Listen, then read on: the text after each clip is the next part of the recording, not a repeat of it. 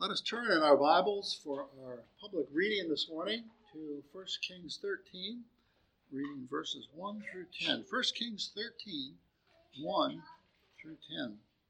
Beginning to read then with verse 1 And behold, a man of God went from Judah to Bethel by the word of the Lord, and Jeroboam stood by the altar to burn incense. And then he cried out against the altar by the word of the Lord, and said, O altar, altar, thus says the Lord, Behold, a child, Josiah by name, shall be born to the house of David, and on you he shall sacrifice the priests of the high places who burn incense on you, and men's bones shall be burned on you. And he gave a sign by the same day, saying, This is the sign which the Lord has spoken. Surely the altar shall split apart, and the ashes on it shall be poured out. So it came to pass when King Jeroboam heard the saying of the man of God, who cried out against the altar in Bethel, that he stretched out his hand from the altar, saying, Arrest him! Then his hand, which he had stretched out toward him, withered, so that he could not pull it back to himself. The altar also was split apart, and the ashes poured out from the altar, according to the sign which the man of God had given by the word of the Lord. Then the king answered and said to the man of God, Please entreat the favor of the Lord your God, and pray for me that my hand may be restored to me. So the man of God entreated the Lord, and the king's hand was restored to him and became as before. Then the king said to the man of God, Come home with me and refresh yourself, and I will give you a reward. But the man of God said to the king, If you were to give me half your house, I would not go with you, nor would I eat bread nor drink water in this place, for so I was commanded, for so it was commanded me by the word of the Lord, saying, You shall not eat bread nor drink water, nor return to the same by the same way you came. So he went another way. It did not return by the way he came to Bethel. May the Lord bless this reading to our good understanding. We have before us today an extraordinary story tying together the power of God with the Word of God. And um, this reminds us it's such a fundamental lesson of theology, pointing to the importance of the Word of God over everything else, that we dare not pass it by without considering the dimensions of what God says here, because there are so many problems in the church, so many temptations that we might have in our own lives to deviate from the Word of God, to let our ears be caught up with the novelties of our day and the novelties of our culture, the kinds of um, charismatic thoughts that might possess us, that they're certainly charismatic with the world. They are so attractive to the world. The world seizes upon them as if these things could not possibly be contrary to what they're teaching. And yet God's word says something different. And we are challenged there, like with, um, like uh, in the Old Testament where uh, the, the prophet says uh, that uh, he didn't know about the others, but for he and his house, uh, that they would follow the Lord. They would follow the Word of God. And so we have this extraordinary account here of something that happened to King Jeroboam's hand that calls attention to the integrity and to the veracity of the Word of God. Uh, certainly, it was a lesson that Jeroboam would remember for the rest of his life. And even though he did not, even though he had no great desire, no, no great piety for the Lord, as soon as it happens, he cries like a little baby for help from the same God that he was desecrating in terms of his uh, construction of this false temple, this false altar uh, in Bethel, there in the northern ten tribes. And so it is a great lesson, and um, I think it, uh, it, it's one of those poignant lessons that we can hang on to in our lives, and it, it can uh, correct, help us. It can be a correction to us on so many different levels. Um, uh, we've we've labored somewhat with it through our uh, church history class lately, which has been about on Puritanism. We've been focusing on this idea of the Word of God and how central it is, and how we've seen how Rome uh, wanted to elevate the ceremonies of the church and make them preeminent. And our forefathers, our Calvinist forefathers, our Reformed forefathers, they kept emphasizing the Word of God that yes, God had ordained that we have sacraments, but even the sacraments must be must have the denomination or the meaning of the Word of God, and you cannot have a, sacra, a ceremony without the clear teaching of the Word of God. Word, the Word of God has priority. So uh, let's delve into this passage and uh, look into it. You've got a, a, an outline there in your in your bulletins that we will follow and that you can sort of uh, take the sense of the sermon home with you on this account. Now, if we do not consider the context of this great work, we miss out so much because remember, God had planted like a like the Marine Corps a landing place so that the earth could be retaken for the kingdom of God. Where, where was that landing place? Where was that uh, that location? Where was that ground? Well, it was in the land of Palestine in Israel, and uh, God had planted there uh, the kingdom, the Old Testament kingdom. The idea was that through that kingdom, the knowledge of God would become larger and larger and larger until, the, until it would fill the whole world. We know, even as God speaks to Abraham. He says, Lift up your eyes to the north and to the south and to the east and the west. He doesn't give him uh, immediate borders like the Euphrates River or the Red Sea or the, the Mediterranean Sea. He calls him to look even further than that in the directions of, of the uh, four points of the compass. That was ultimately the expanse that God had in mind. And so in the New Testament, when our Lord Jesus tells us he sends the disciples out, the apostles out uh, to be missionaries into the whole world. We see that this is just part of God's old plan. So here we find ourselves in the Old Testament on an occasion where this, this landing that God has made in Israel is under threat. Solomon has died. The Davidic kingdom, which is the high point of the Old Testament kingdom, the, the Davidic kingdom is under threat because of the death of Solomon. Rehoboam, his son, has begun to rule, but Rehoboam is a weak man, and from the scriptures we see he's a foolish man. He's more concerned with his own vengeance, with his own glory, than he is with the kingdom of God. So he's a selfish man. He does not understand the, the broad scope of the kingdom of God. And in the midst of that, then, uh, Jeroboam, who is a young, very talented uh, military fellow and politician in the north, he's been forced because of his jealousy and uh, labors against Solomon's kingdom, he's been forced to flee to Egypt. But now Solomon is dead. And so Jeroboam comes back. He sought to come back. There's a certain popularity to Jeroboam, a certain charisma. He, he's uh, begged to come back to uh, the north and uh, solidify the, the ten tribes and their, um, their apparent glory in the face of Judah and its growth. I remember a young theological student reading uh, something of the Old Testament and uh, Old Testament studies on the, the, the, split of the kingdom. And the, the professor that I was reading said that even before the actual split, there were these tensions between the tribes. That uh, the Judah did have the apparent leadership glory of the 12 tribes of, uh, of Jacob, and and so the, the, the 12 tribes, especially the more significant tribes of the north, uh, like uh, Israel, uh, that they were there was a jealousy there. So that, that ultimately led to this division. And you see the division, the, the jealousy is bubbling underneath the surface. You see Jeroboam come to the come to the fore, and then the um, this uh, civil war, as it were, uh, it, it is successful under Jeroboam's leadership. But of course, this is against the declared will of God.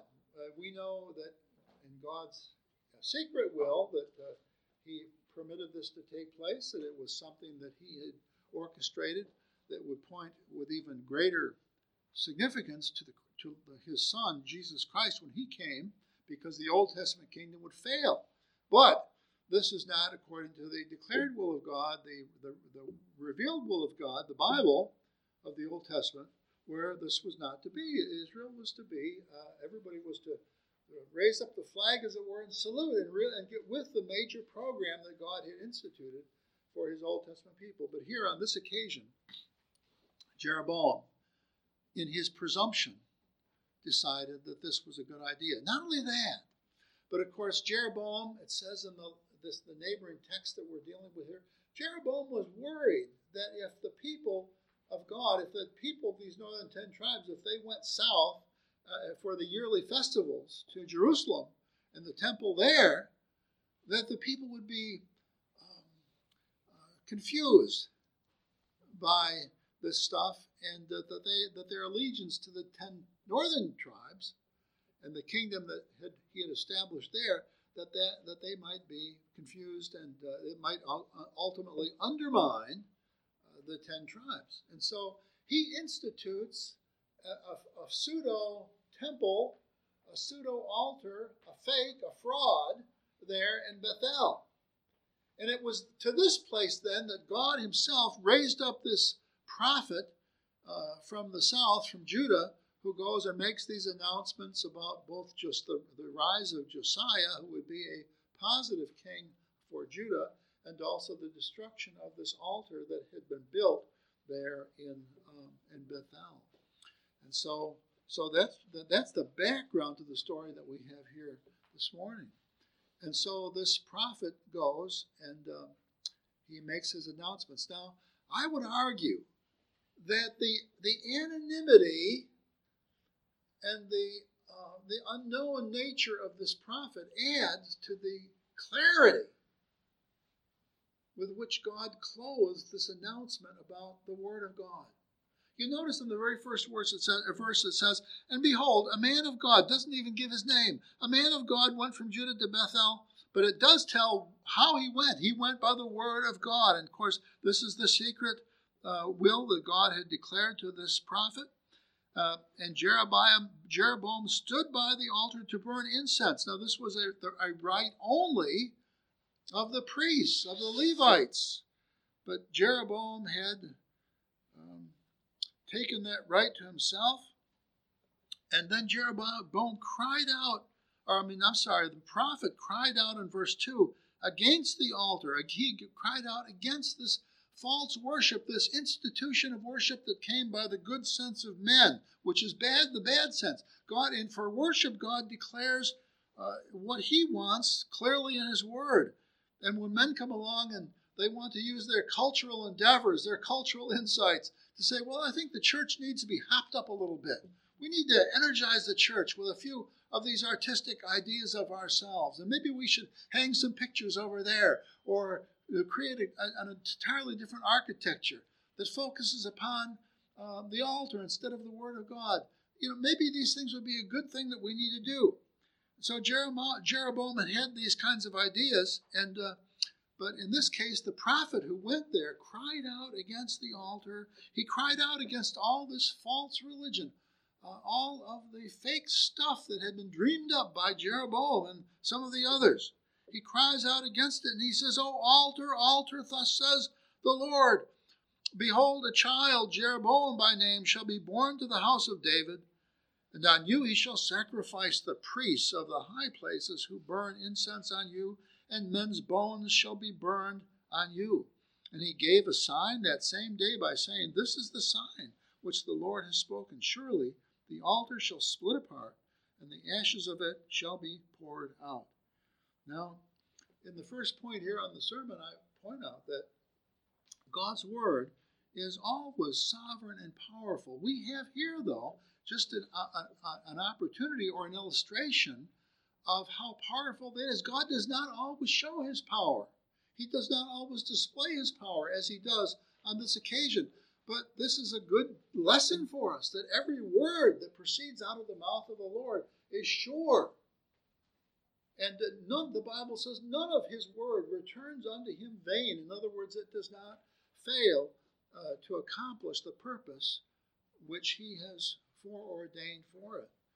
And so we have an illustration here of God's power, uh, and I've already argued that the, the anonymity of this prophet articulates or emphasizes the power of the Word of God even more because God does this through a man. He doesn't do this through one of the other the prophets like uh, Ezekiel or uh, Elijah or Elisha who had great names in the land. They were they were disparaged anyway, despite their power that they showed. But in this case, this is a no-name prophet who comes from Judah, and he confronts the brashness and the pride of Jeroboam and makes this pronouncement. Uh, and it's against that then that um, uh, Jeroboam exercises his anger. He holds out his hand and he pronounces a curse upon this prophet. We have here in the text, um, it, it, says um, in verse 4 when Jeroboam heard the saying of the man of God, who cried out against his altar, that he stretched out his hand from the altar, saying, Arrest him! So we have basically here a contest between two words. We have the word of Jeroboam, we have the word of God. How do they compare? Is there any contrast between the two? Well, we see a dramatic contrast here because even as Jeroboam's arm is extended out, pronouncing a curse upon this prophet, arrest him. And the idea was that he would be arrested and probably put to death. Even as his finger is in the air, the hand withers and in such a way that he cannot draw it back. Now we, we think of the dramatic potency of the Lord in this. This is the same Lord who created the heavens and the earth. This is the same Lord that breathed life into mankind as he created him. This is the same Lord that animated the birds to fly in the air and directs them and uh, and governs how the insects work and how there's a, a harmony with all the things that God has made.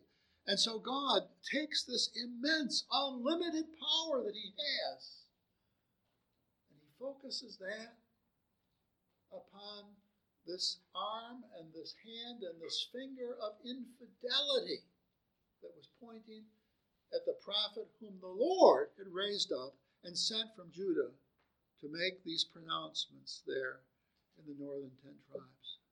Now, when you think about that, when you think of the, the, the broad background of Israel and the, the division of Israel that Jeroboam had helped to foster, and you think of the presumption that Jeroboam had in terms of worship that he could that he could worship the Lord however he wanted.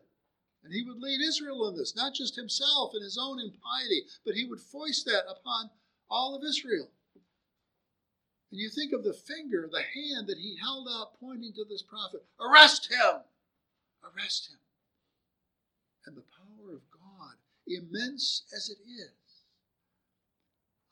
powerful as it is, damnable as it can be, that power of God fell upon that presumptuous hand until Jeroboam, was reduced to terror and begged the man of God to pray that God would heal his hand and his and uh, and then even wants to get chummy with him afterwards and invite him back to his back to his dwelling that probably was in his mind that he might uh, bask in some of the glory of this prophet and show that he was uh, good buddies with him and that uh, the the royal house of Jeroboam was a, a place that the people should invest themselves in their strength. So, but that that was not the case. But the, because the prophet of God wouldn't wouldn't do that. The prophet of God wanted to maintain the stark difference between the word of God and the word of men. The word of Jehovah, the Ancient of Days, and the word of this usurper king, Jeroboam. And so he makes this pronouncement. Now, not only did the did the hand wither, but God displayed his power over the false worship of that day. He displayed his power over the false church of that day.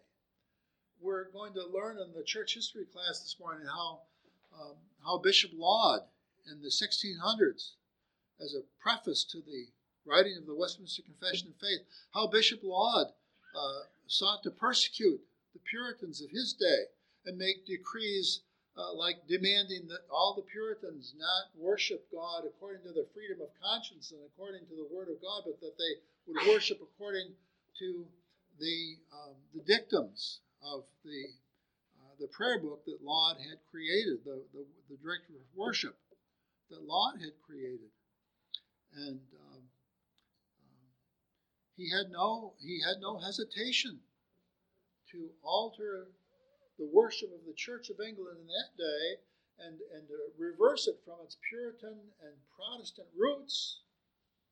Some of the great men of the church at that time reverse these things uh, so that the church would become more liturgical, uh, less focused on Christ, less focused on the Word, more focused on ceremony, more focused on the, the, the bishops and the archbishops and the church hierarchy than on the hierarchy of the living God and the angels that circulated around his throne.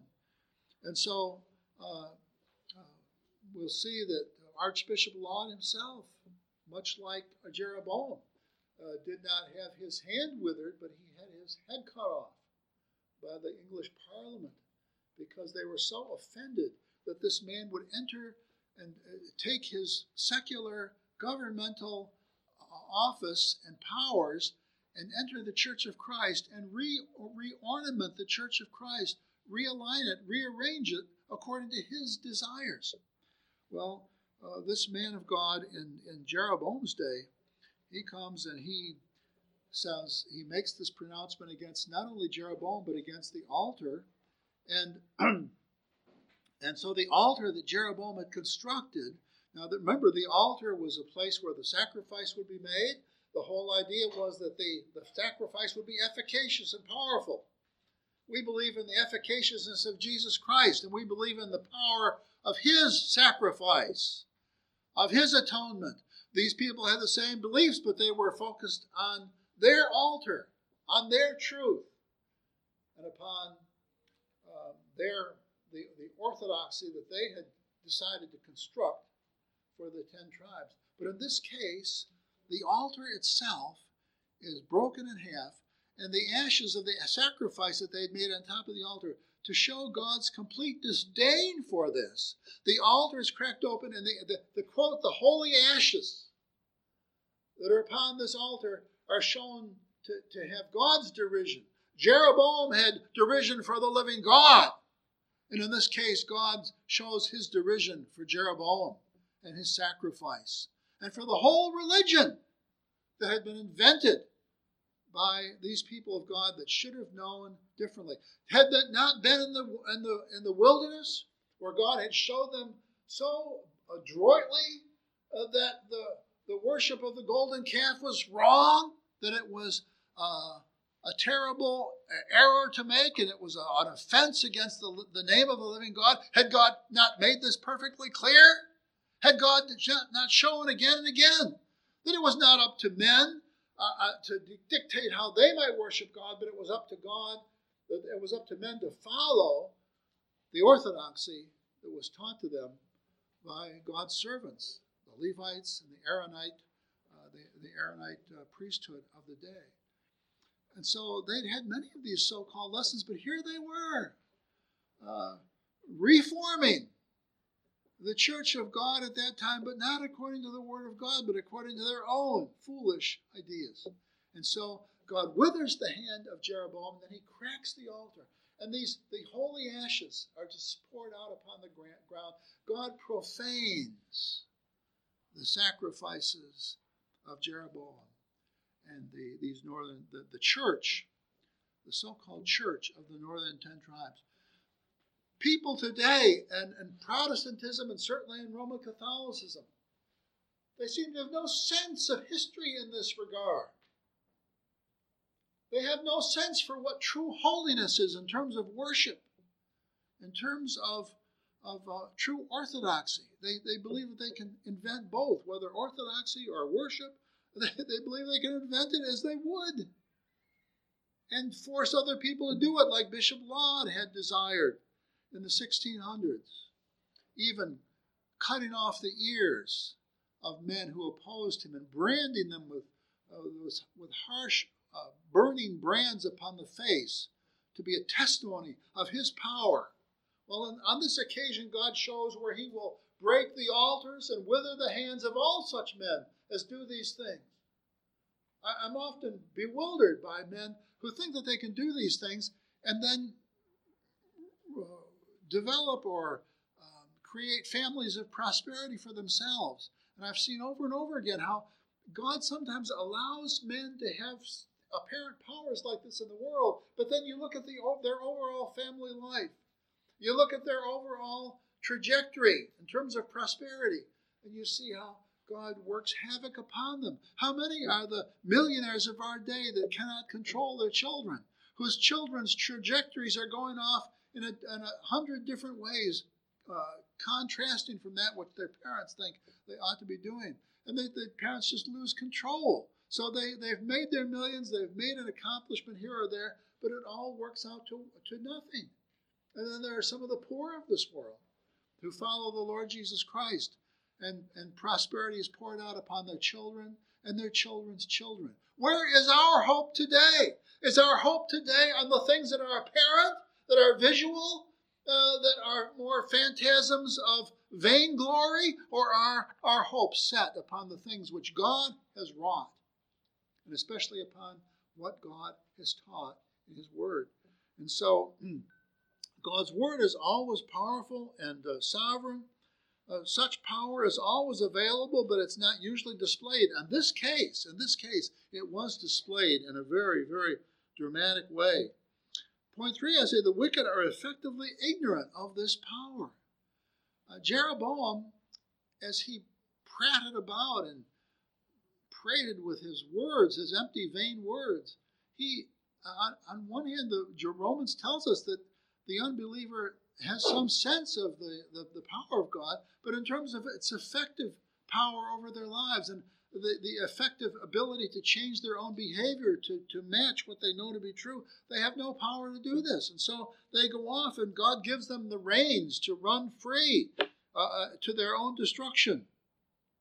But sometimes, point four, sometimes God delights in tying his power to his word so that mankind will better forewarned about it. So that we ought to make no mistakes about what God has said and how we ought to live.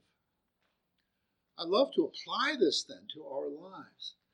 You see, God gives these illustrations in His Word of the significance of these things. Uh, can we apply this to the Lord Jesus Christ? The Bible says, Believe on the Lord Jesus Christ and thou shalt be saved. Is that word really secure? Is that word really a word of power? If God could manifest his power, would he support the gospel that he has tendered to the church of the Lord Jesus Christ? Does he really believe that we it's a good thing for us to proclaim it, to preach it to neighbors and friends? Is it or is it a vain thing, a vain word? Is it just an empty thing? And all of us here today, hopefully, are testimonies to the grace of God and to the power of the Word of God. The Word of God is sure. Uh, I know as a young man, I heard the gospel, but I didn't really believe it in the sense that I that I grasped it, that I that it, that it possessed my life. But the day came where the Lord taught me that this this word, this gospel, that I had I had to put my hand to in some senses and vowed to follow when I was earlier in life. God one day showed me how this was not just a good idea, but it was an idea that was able to grip my life and change it from beginning to end. Help me to start my life all over again with a new, new assurance and a new hope. And I've seen uh, God's power work incidentally uh, throughout my life. Many times I've been worried about it. I've, I've thought that I was one step away from destruction. But here I am, an older man, and God's truth has been there, God's word has been sure, and I'm more, I'm more confident in His word today than I ever was when I was a, a younger man. because I've seen I've seen the withered hands of of the false prophets and the false leaders over the years. And I've seen God's blessings upon uh, the children of the faithful uh, and uh, unto many generations out. And so uh, I would I would apply this teaching to the gospel for sure. Other things that the, the Lord teaches us, the Lord tells us not to be worried about things, but to know that every hair on our head is numbered by Him, that He knows each of us by name. So He promises us, don't worry about these things. He, t- he compares uh, our lives to the lilies of the field that, are, that bloom so wonderfully and so beautifully. And He says, Has anybody tended them besides me? No. So He encourages us to have faith in His general providences and in His ability to bless us. He has pronounced it, He has said it. Believe on these things, He says. He tells us in Psalm 23 The Lord is my shepherd, I shall not want. Should we worry that the powers of this world are out of control? That God has some that God somehow doesn't see what he needs to see, that we are outside his perspective, that we'll, he'll, he'll lose us because of the complexity of the events and the people and the things of this world. It will be lost by, by, the camouflage of particulars amongst the generalities of this world. No, he says, The Lord is my shepherd, I shall not want. He maketh me to lie down beside still waters. He leadeth me uh, into the green pastures. So every word of God, ultimately, such stories as this support and encourage us every place where the Word of God speaks. What is your challenge in this world today? I know you have them. Where are the places where you are tempted to doubt God's Word? Where you do, let the Lord, by His Spirit, remind you of the hand of Jeroboam pointing at the prophet and saying, Arrest him. God arrested Jeroboam's hand. And it became like a, a piece of stone. It withered. He could not draw it back to himself. And uh, Jeroboam not repented. God may have gone further than that, just worked his way over Jeroboam's whole body. But Jeroboam was undone. He was humbled on that occasion and begged the prophet to help him. Bless the, bless the Lord for the faithfulness of this prophet on this occasion, even, uh, even at the point where Jeroboam promised him wealth and riches and acceptance and blessings and status and all of that kind of thing by coming back to his house. And the, the prophet the prophet had learned his lesson too. He saw the power of God upon Jeroboam. He said, Nothing doing. God told me to go back, to, to not pause with you, to not spend any time with your house, but to go back by a different way. So, ta ta, toodle pip, I'm gone. Uh, and uh, you do what you will, but I must do what the Word of God has told me, has bade me to do. So let us be so committed to God and His Word. Let us be confident in it in this modern day. Our Father and our God, we pray that Thou wouldst affect us with a holy confidence in Thy Word. Oh God, we pray for the modern church. We see it tantalized by so many false things, uh, so many images and so many fancy trinkets that would catch its attention and take it off of the Word of God. We, we see the people of this nation that uh, are not afraid of Thee, who would uh, who, who, doubt the, the, Thy creation and uh, its sexual orientations and its decrees, and think that they can uh, bring about a better, more blessed planet by uh, instituting new rules and new laws. Oh God, we pray that through the Church of Christ, the Word of God might go out in its manifest ways and that it might lead to truth and to blessing, especially in and through the Lord Jesus Christ, our great Savior and Lord. In His name we pray. Amen.